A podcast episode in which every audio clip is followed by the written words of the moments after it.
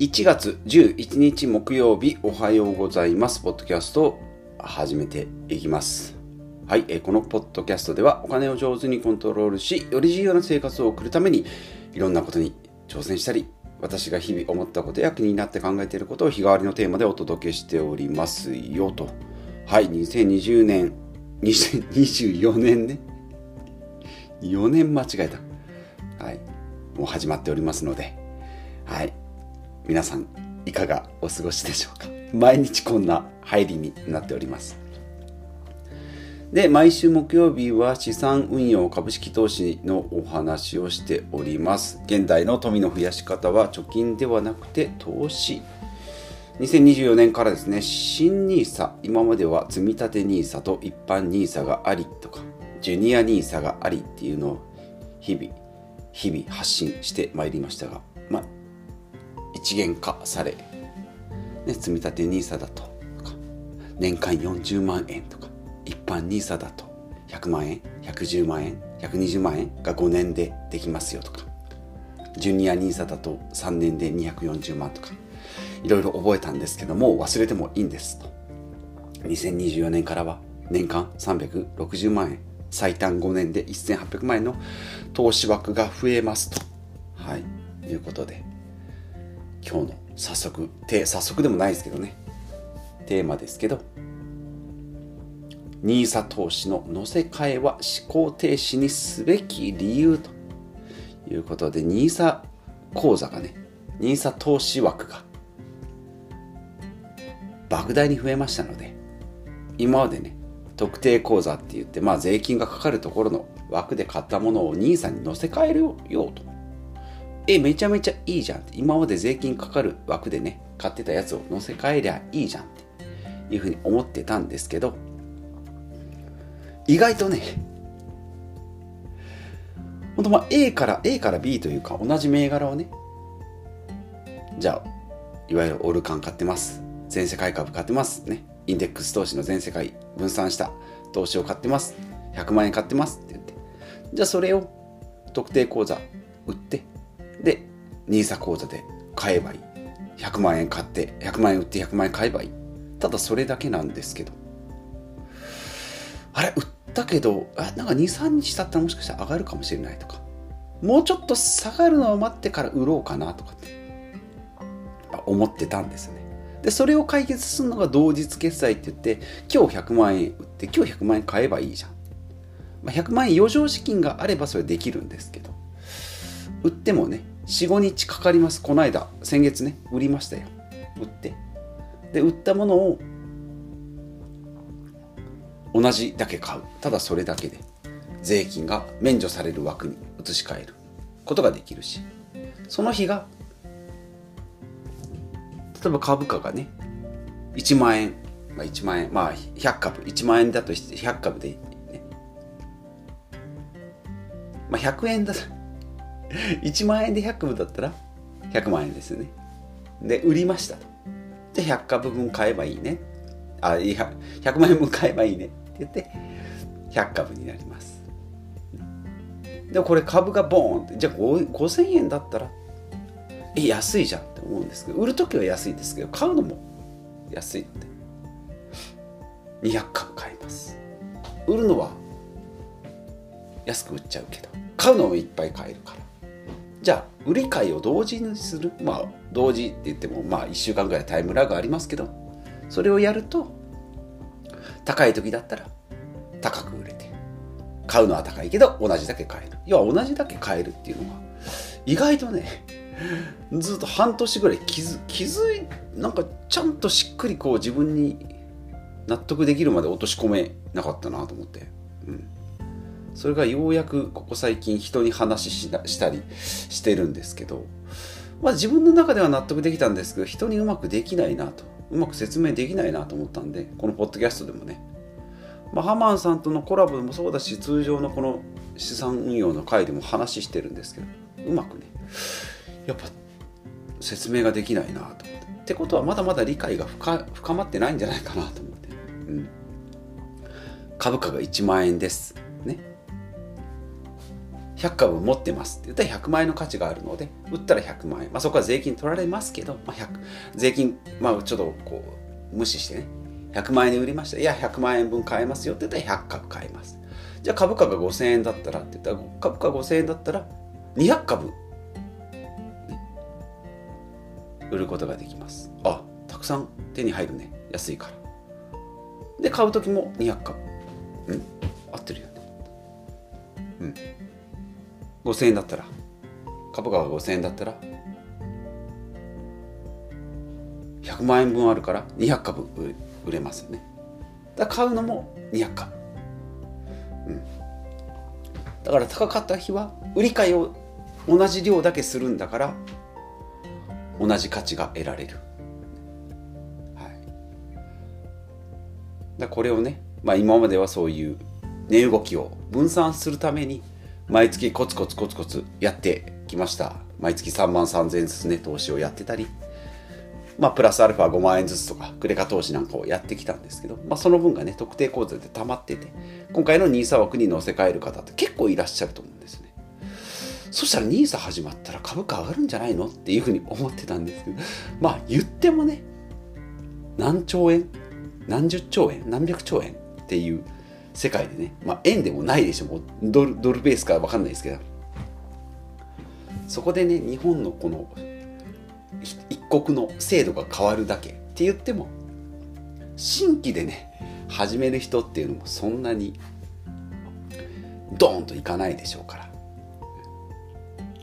投資家が何億何千億何百何百億何千億っていう額を動かして、まあ、動く動くかどうかって言ってもそれもね、まあ、国なんかも入ってますから、ね、そこそこ日本の NISA 口座が、えー、拡充されたからといって NISA 枠が拡充されたからといってそんなに値段が上がることもないでしょうし、まあ、売り買いしてる人がほとんどなのであればそんなに変わらないんじゃないかなと。まあ、売買は活性化されるとは思うんですけど。で多少タイムラグがあったとしてもね急に、ね、日本の個別株からインデックス投資にみんなが動くことも考えにくいので、まあ、そう考えたらね、まあ、そういうのは気にせずタイミングは気にせずに乗せ替えるんだったら、まあ、今回のテーマにありますけどね乗せ替えは思考停止してもう100万円分売ったら100万円分も買えばいい。そこで銘柄を変えたりね配分とか変えたら良くないですよと。まあ、それとはまた別で、うん、投資の本来の目的をね、そもそも何のためにとか、このお金は何のため、老後なのと、10年後、20年後の教育資金なのとか、うん、余剰資金なのとか、生活資金も入ってるのっていうところの、自分の家の中のこう家計のね、ポジショニングをしっかり考えていく。のが大事じゃないかなと思いますし、まあ、最終的にはね、まあ、よくよく言って最近あんま言ってないけどダイビズゼロでね、えー、言うように、まあ、ゼロで死ねっていうのは極論ですけどなんかね墓場入る時に一番金持ちになってもしょうがないですので、まあ、ただね現金で持っとく貨幣の価値も下がっていきますのでそれ50年100年200年の単位で見ればねおじいちゃんの時は5円 ,5 円でお腹いっぱい食べられたよっていうのは。ね。それは780年前。もう560年前かもしれないですけど親世代もそうですね。うん。卵が1個5円とかね、うん。まあ、この2 3 0年ずっとデフレが 続いてたんで世界のインフレに全然追いつけてなかったですけど実際ねこの23年の値上げで言ったら、ね、iPhone なんかもうんまあ、値上げもあるし円安もあるしっていろいろありますけど iPhone なんかもね 1.、まあ、23割ぐらい高くなってるのか高く感じるのかわからないんですけど、うん、なので株式投資をね しっかり、えー、本来の目的こういうこう制度が変わる時にねまた一からこう基本を見つめ直すっていうのがいいんじゃないかなと思います。はいまあ、そもそもの投資目的をね考え直そうと。うん、思考停止だけで考えたら、ね、現金が1000万ありますよって言うんだったら今日1000万円今日やろうって思ったその日にドンと全部ね 買うっていうのが一番長期保有できるのでいいんですけどただね1000万円で1ヶ月後850万円になりましたって言ったらさすがにやっぱり。言ってもあのプラスとかマイナスとかね結構ね気にしちゃいます。日々の値動きまではいかないとしても投資成績ってね数字でプラスとかマイナスとか出ますしいくら100円でもいいですけどプラスになってると気持ちがだいぶ楽。もう銘柄別に成績が出ますけどね、うん、だからまあそういう一括投資よりもまあコツコツね毎月投資をやっていくことによって値動きをね買うタイミングっていうのは測らなくてもいいですよ、まあ、それがドルコスト平均法。今日も1万円来月も1万円毎月1万円ずつ投資していけばその値動きがマイルドになる、うん、でこのね NISA の枠の乗せ替えの時に、まあ、方向性を考え直すはいいいいんですけど先月売ってみて分かりましたけどね。今ちょっと割高だから売るのは多めにして買うのはちょっとだけにしとこうっていうね。下心。スケベ心がね。やっぱ出てくるなって。これが本当に人間のこの感情との戦いなんだなと思って、うん、本当こうロボットに買ってもらうっていう方が一番。だから積み立て投資はそういう意味ではね。本当毎月自分のタイミングで買ってって言ったら金額も定まら定まらないだろうし。買うタイミングもね今月ちょっとやめとこうかなっていうふうになってきたりするんで、うん、いいかなと思います。であと最後はねさっきもあさっきも言ったあの出口戦略の話ね。はい。最後ねどういうふうにこう取り崩していくか。一般的には4%ルールって言って1000、まあ、1億円ね、貯まったとして毎年400万円ずつ、うん、切り崩して取り崩していっても、えーまあ、5から7%株式で増えていく。そこから、えー、税金だとか、えー、物価上昇率を加味しても、まあ、理論上資産が減らない。でも死ぬ時1億円持ったまんまなんでね。その辺の取り崩し方とあとは長生きね。まあ、100歳なのか120歳なのか分かんないですけどその辺のリスクに対してどうコントロールしていくか。なので資産運用だけではま解決しない健康の面もあるし精神面もあるしね、うん、あとまあ生きがいとかね、うん、じゃあ最終的に自分がこうしたいって思うのが一番、えー、大事ですので、まあ、株式投資の話と言いながら、まあ、他のねところにもつながってくるんじゃないかなというのを今日はつらつら。でも今日一番言いたかったのは乗せ替える時は思考停止にしたしないとダメですよというのはね先月売ってみて思ったし、まあ、人に説明しながらねまだまだ頭の中でこう、うん、反数してなんか本当に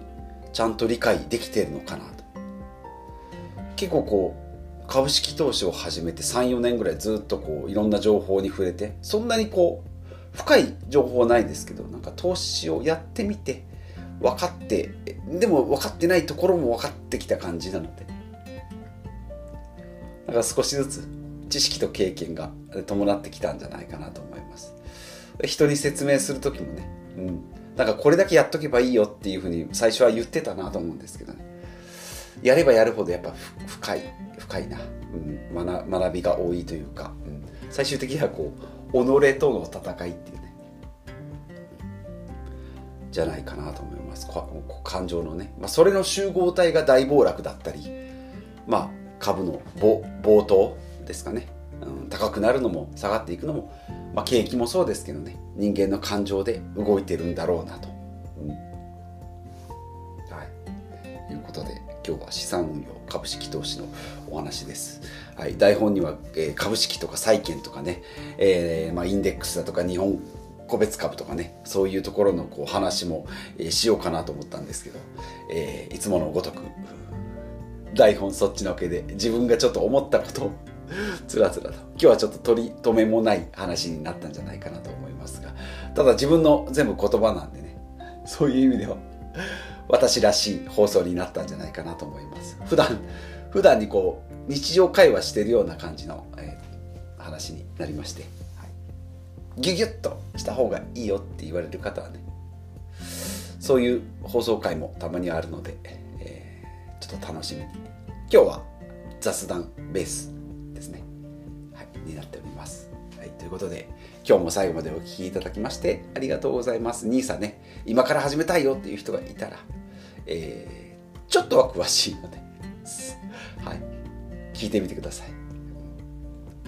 ということでまた次回お会いしましょう。